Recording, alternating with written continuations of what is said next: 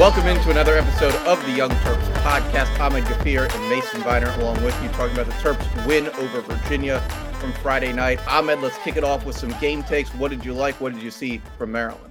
Yeah, obviously, uh, you know, you, you after the Charlotte game, uh, the emphasis was start fast and finish fast. Um, Maryland did not start fast, but they did finish fast. Obviously, you know, week after uh, scoring, I believe it was 38 uh, unanswered points. Maryland did the same again on Friday night, scoring 42 unanswered. Uh, we're really able to kind of figure out defensively what Virginia was doing. Um, kind of caught a little bit by surprise with uh, Anthony Colandrea drawing the start over Tony Muskett uh, which was you know kind of the, the message kind of going into the week. Muskett, if he was healthy, he, he would draw the start. But um, overall, uh, good day from Taulia. Uh, I thought the, the defense kind of had, had its moments, had its good and bad moments. Obviously, four takeaways in the fourth quarter that helped seal it. But uh, Beau Brade was a uh, an expected for, for subscribers on Inside Black and Gold, but um, nonetheless a notable depart or absence uh, in Friday's win. Yeah, the Terps uh, definitely start slow again. Uh, my take on it is if you go on the road, and we'll we'll talk about that more on Tuesday and a little bit at the end of the show today. When you go on the road and you get down 14 nothing, it is a completely different game than being in front of uh, a home crowd, 37,000 and change. Watch it from SECU Stadium live. Um, it's a completely different thing. You're going to be facing crowd noise. You're going to be facing, you know, teams that are hyped up to play in front of their fans. That absolutely has got to go. I really want to give a huge shout out to Maryland's special teams. Obviously, Braden Wazlowski with the kickoff return for a touchdown. Also good in the punting game. Three punts inside the 20 land for the Terps in that aspect of the game. And look, Locks does it. He plays starters on special teams. He's got his best guys out there on the field in those moments. He talked about it post game how pivotal special teams can really be and how that can swing the game for you one way or another. That is a unit that I think is much improved uh, year over year during Locksley's tenure. And you're really seeing – I think the gelling of the program come together at parts, but ultimately everybody wants to talk about the slow start, but Maryland really puts together a complete three quarters. We need to get a fourth quarter going if they really want to achieve their goals this year, but you're starting to see the pieces of the team gel together. Yeah, um, I think the you know the slow start. I think it's you know just I think the, the first drive, obviously, you know, three and out, you know, Locksley talked about, you know, they usually want to defer on kickoffs um, or with the, you know, if they win the opening toss, they want to defer so that if they're able to get that last possession in the first half, you get that score and then you get the ball to start the second half. So it could potentially be, you know, two score uh, swing there. Um, so obviously Maryland was able to kind of start with the ball. And like you said, you know, chance to start fast, but, you know, quick three and out. Um, that second drive, though, you know, they were able to drive in and kind of approaching field goal territory a little bit on first and 10. And then, you know, they had a holding call that set them back. Uh, really weren't able to uh, pick up those yards back. Um, so I think it felt a little bit different than Charlotte, for example, because I think Charlotte was really.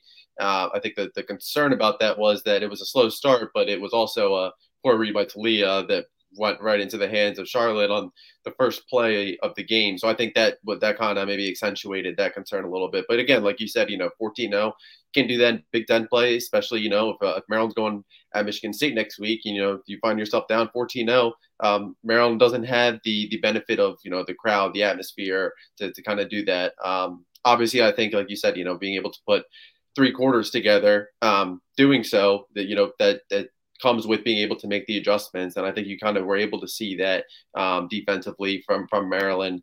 Uh, obviously, um, being able to shut, shut Virginia out the rest of the way.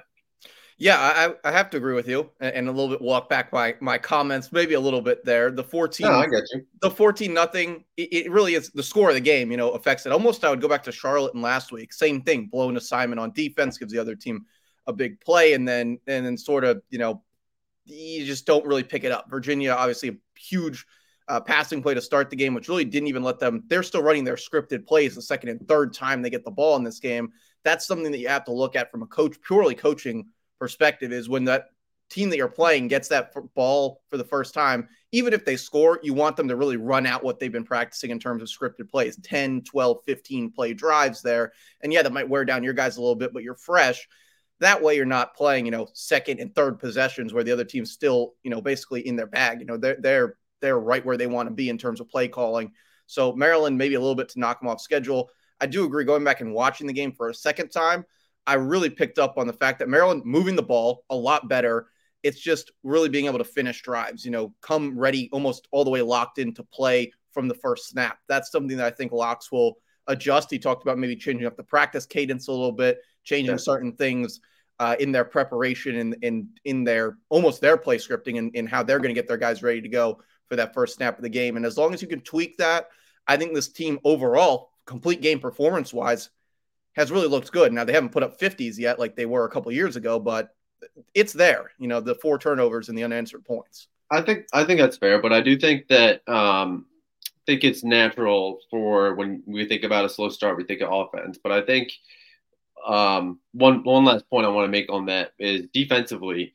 This is the second straight week that we've seen just a complete breakdown uh, on that last level uh, on the one of the first passing plays. I mean, for Charlotte, it was the first passing play, um, and for UVA, it was I think uh, the one of the one of the first plays for them uh, to set them right up in Maryland territory. Actually, was the first play on the flea flicker. Um, yep. Then two plays later, they were able to to run it in for a touchdown. So um, you know those first two touchdowns for Virginia came 128 yards on 10 plays, um, and barely five minutes or yeah, about five minutes, five and a half minutes there uh, in time of possession. So I think that that is obviously a concern there. Now, um, but like you said, you know, just kind of being able to make those adjustments the third quarter, um, being able to kind of take that away. Um, Brown, you know, like you said, you know, the, the takeaways, you know, obviously him being able to come down with a what looked like a near identical interception from a week ago. Uh, and then Tarheeb Still obviously being able to uh, really help Maryland uh, proclaim the momentum there in the fourth quarter with that interception on the third play of the quarter. Yeah, I will say, you know, going back and watching the two uh, flea flicker plays because I went back to the Charlotte game that I had recorded and, and looked at that that situation as well.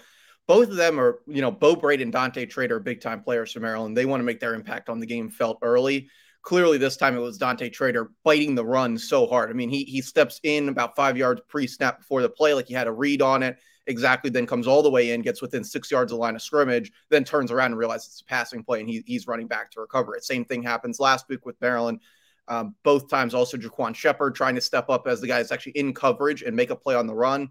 Look, you hear if you go back and you listen to the broadcast, Devin Gardner is pointing out, you know, how aggressive B Will's defense is with his secondary players getting involved in stopping the run, which again, it takes and, and it gives too. And, and both of these times, I think you're seeing play action and, and flea flickers, those types of plays.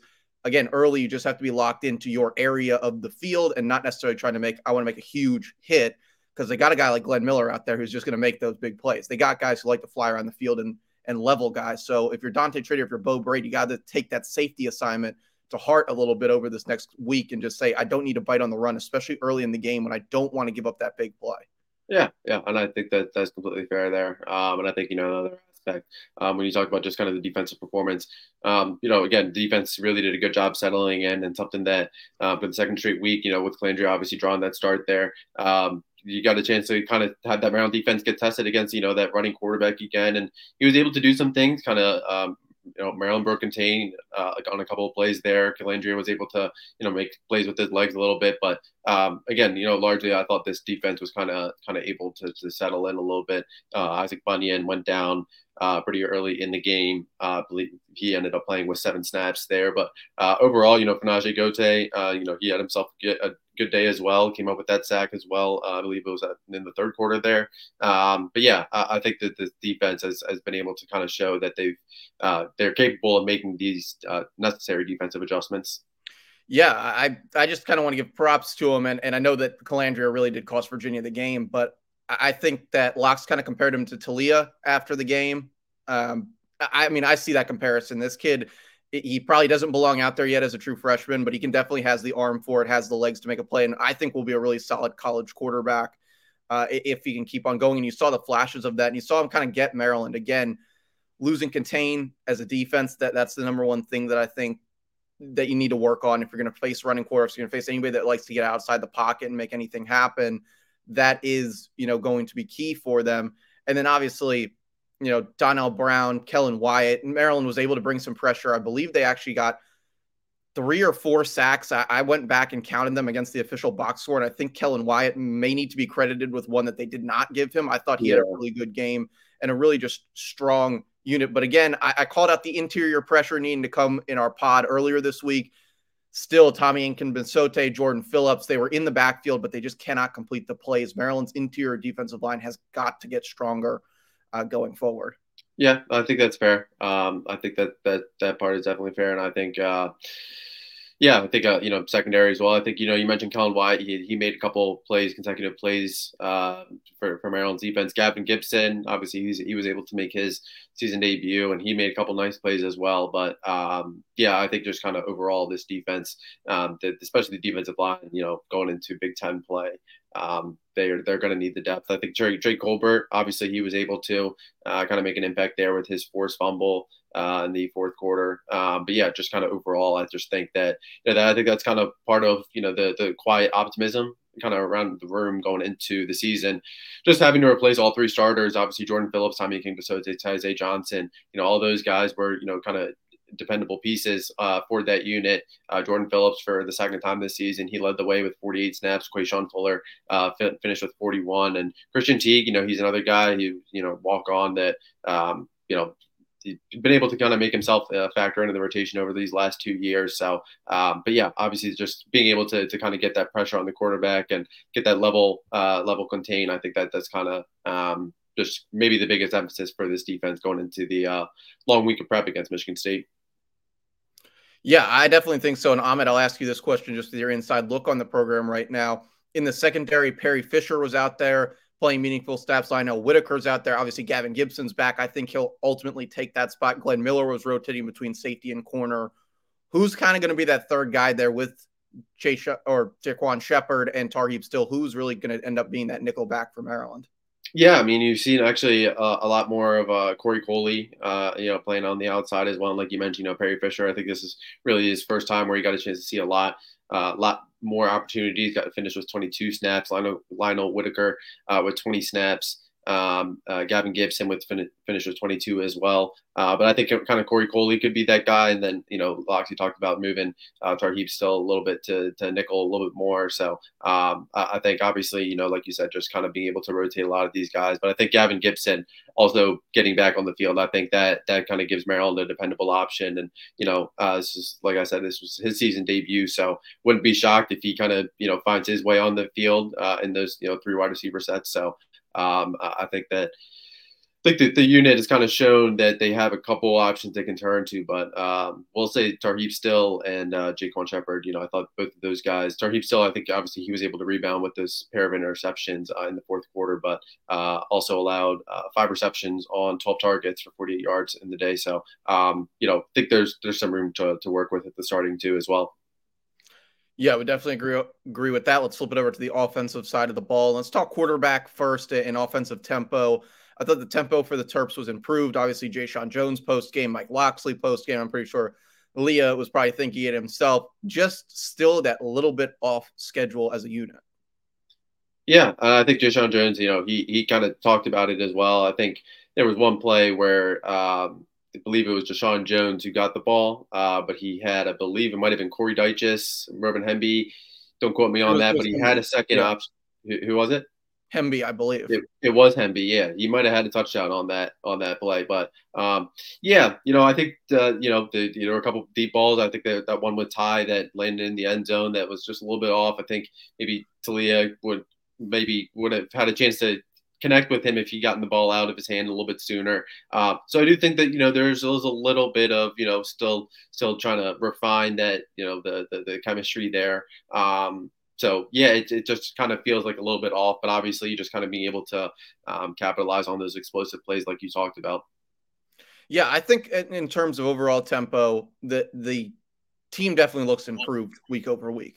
Uh, I thought Leah did a little bit of a better job of taking some of those soft zone seven yard hitch routes across the middle of the field. Obviously, not necessarily taking a chance on that that rollout play, and he and he hits Jeshaun, who, who still picks up yardage. I mean, it's not like we're throwing the ball away when there's wide open guys. They're still throwing the deep ball after the defense realizes that a guy's broken open. So I think when you look at the film as a whole, Leah looks a lot more comfortable back there. And if he's going to take those 10 yard plays, even when he throws some shots, I think if you look at him year over year, really he he is a 30 or 40 yard in quarterback. He, he likes those short hitch routes. He likes the tempo of the offense to hit, you know, chunk plays, but they're not 40 yard deep balls. And yeah, Maryland's going to take their shots. They got big time wide receivers. They need to do that to have the defense be aware of that.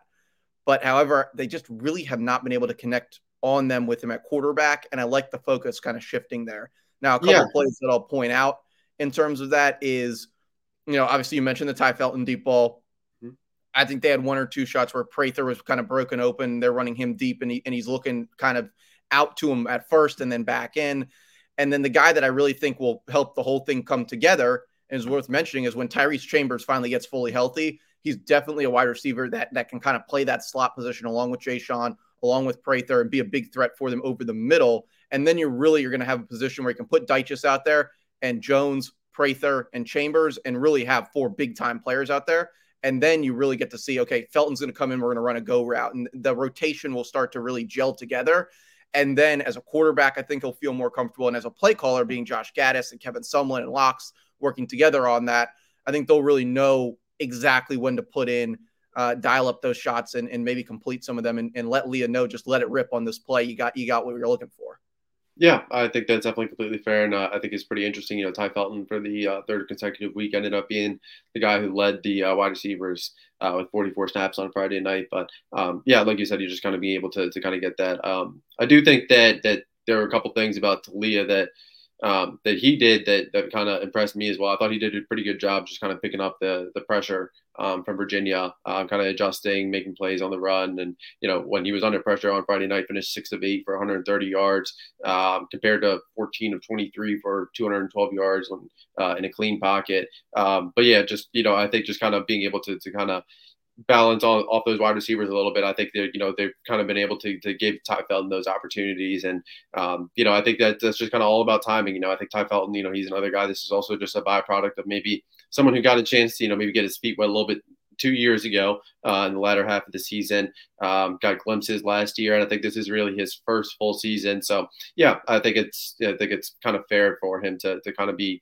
working on that a little bit. But yeah, like you said, you know, Tyrese Chambers, uh, obviously he missed last week's game with uh, what I heard was an ankle injury. Um, so uh, and then Kaden Prather, I think he's kind of you know shown those flashes as well. Um, obviously, did a little bit more than just be that red zone threat yesterday. Uh, ended up notching a career long 43 yard catch, catch and run. Uh, I should should add. So uh, definitely feels like there is that extra layer though, um, especially with the tight ends. You know, you kind of seen Corey Dyches. Um, obviously, you know, he finished with four catches for 56 yards statistically, but just didn't feel like he kind of had that same impact uh, week two, week three that he had in uh, in the week one win uh, against Towson. So uh, it'll be kind of interesting to see how this how the the passing game kind of grows from you know week three till week six.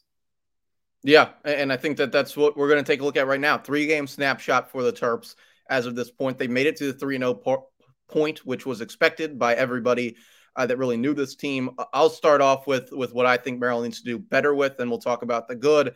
And I really think it is making sure they re-involve players that have had big games back into the offense, getting guys back into the loop. I think Corey Dyches, he had that huge game in the home win over Michigan State last year. And then kind of, you know, there's CJ Dippre had some big moments. Other guys got in it, but Mike Locksley and this offensive staff needs to go back and say, okay, if the defense is going to focus on Kaden Prather this week, we've got a guy like Tai Felton that can make a big play. We have Octavian Smith, who we haven't really seen yet. We have all these playmakers on the field, and not every we don't really have an offense that uh, every guy's going to get, you know, we're going to have Jeshaun Jones is going to get 100 yards for us this week. It's a rotational offense where they're looking for the weaknesses in the defense and who they're focusing on. But I think finding ways to get guys seven to 10 targets that you know you're big time players needs to be the goal for the offense going forward. Yeah, I think that's definitely fair. I think just, um, you know, something that I think, you know, Maryland kind of needs to do better. I would say it's kind of on the, the other side of the ball would be kind of defense at best, second, the secondary a little bit. I think the last two weeks have kind of shown shown a little bit of flashes, and I think um, especially more so uh, against Virginia than it was uh, against uh, against Charlotte there. But um, just think, you know, kind of just kind of locking down the the, the Tarheeb Still and uh, Jaquan Sheppard. I thought Jaquan Sheppard kind of had some iffy moments there. You know, he had a missed tackle along the sideline that ended up being a catch and run for Virginia into Maryland territory yesterday. So um, I think that that's kind of maybe you know maybe the the biggest biggest concern for me there. Yeah, and and just one, one more point on that side is I think the play calling should be a little bit maybe more creative to get Dante Trader, Glenn Miller, Beau Brade getting downhill in pass rush situations. We talked about them, or I talked about them a little bit earlier, getting kind of sucked into those run situations.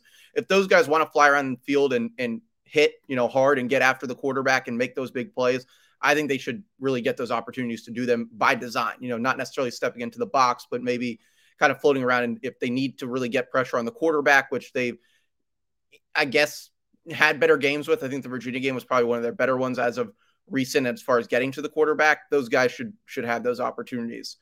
Uh, on the good side, I think uh, Jeshaun Jones. I think that he's he's going to be the guy that that I have to look at right now and just say, you know, it's been around the program a long time this year, kind of getting that chance to be a focal point of the offense, and and I think he's delivering on, on his role of being that kind of almost like one yard to 25 yard wide receiver for Maryland, uh, getting out, being that security blanket guy who they know they can go to and rely on. I think that he has been a huge bright spot for this team uh, in the first three games and, and hopefully continues to have that big last year in College Park. Yeah, I think obviously, you know, Jeshaun, you know, he was kind of able to, you know, mention, you know, just kind of through the offseason, a couple transfers, a lot of young guys coming in, just kind of being able to be that that leader, um, that veteran in the room, and obviously he was able to break off with that 64-yard touchdown that we mentioned that helped give Maryland that lead that they never uh, relinquished there. So I think that's uh, that's a good call there. And I think you know on the other side, maybe it feels a little bit more generic. I just kind of feel like the linebacker room has kind of just been overall just kind of proven that they've been that strength of the defense. I just kind of think obviously with uh, Jaishawn Barham, who's probably the most talented guy, but you know the guy we haven't really seen the most uh, this year, Ruben Hyppolite, Fa'Najae Gotay, Jeremy Spraggins, we've seen a lot this year.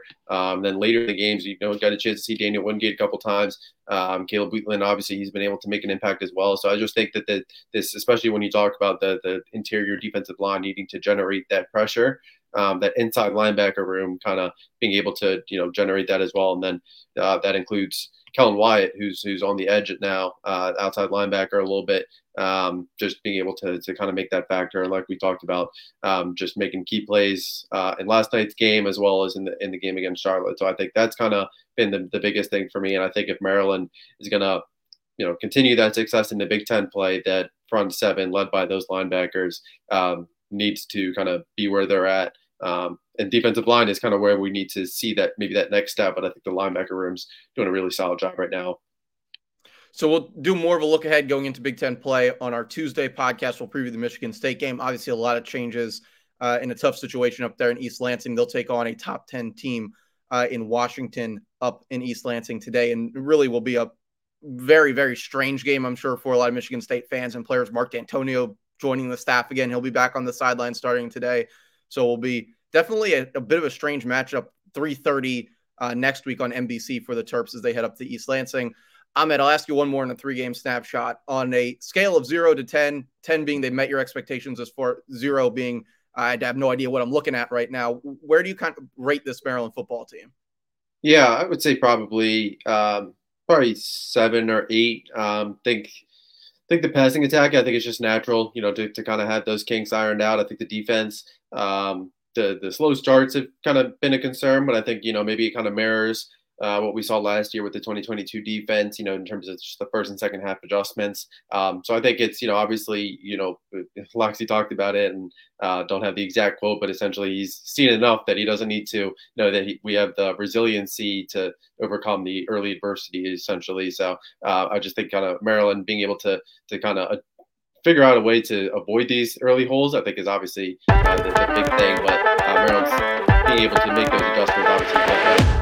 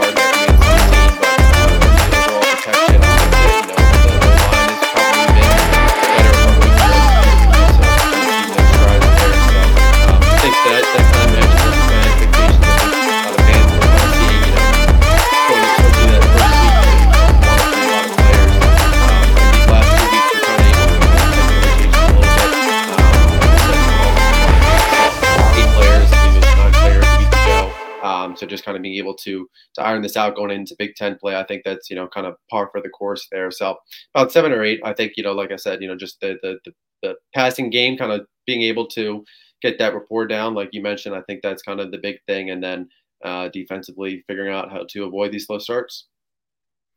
Yeah, for me, I, I, give it pretty much a solid six. Uh, kind of leaning towards seven, but but six is probably more accurate, just in terms of a, lot of what you said. Mainly the passing attack. Not, I don't really think had a great two weeks. Obviously, Leah just seemed off last week. This week, definitely a step forward. I, I will sort of adjust my expectations because I think as far as the coaching staff goes, they've adjusted their expectations a little bit on on what they want to accomplish in these first three weeks, kind of knowing really that they should be 3 and 0 at this point. That They're they're where they're at in terms of win loss record, which is what counts in the end. Is Locks really wanted to get a lot of guys out there. He wanted to take a minute to gel. They probably haven't put everything on tape yet. You know, I feel like those that first year where they had those two, you know, huge 79 point performances over 70, you know, just trying to run it up on everybody. I think that that may have kind of calmed down inside the room. Now it's like, can we get our young guys playing? Can we can we find a way to kind of gel our team to be a better performing team come next week. Now, when you do those things, you really do have to deliver. You have to win those games because you're not putting up those big numbers. You're not on Sports Center saying you're the highest scoring offense, you know, in America, and then dominating in, in that case, you know, a ranked Syracuse team the next week, putting 63 on them. You're not getting those huge numbers and those national accolades with everyone staring at you. So for Maryland, I really feel like you know the Big Ten season, as Locks always says, now we're really, really, you know, he really says now the season starts pretty much every year When this point. I, I could not agree more with it being this year, just how untested this team is at this point.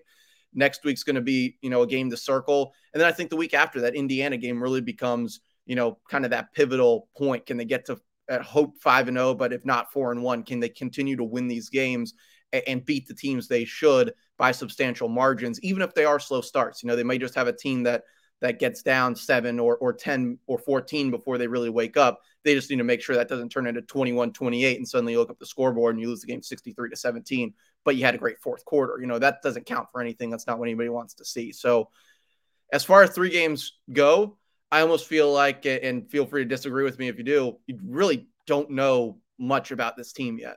They haven't really played like that game where you're like, that's what this team's supposed to look like, or that's really what you didn't want to see.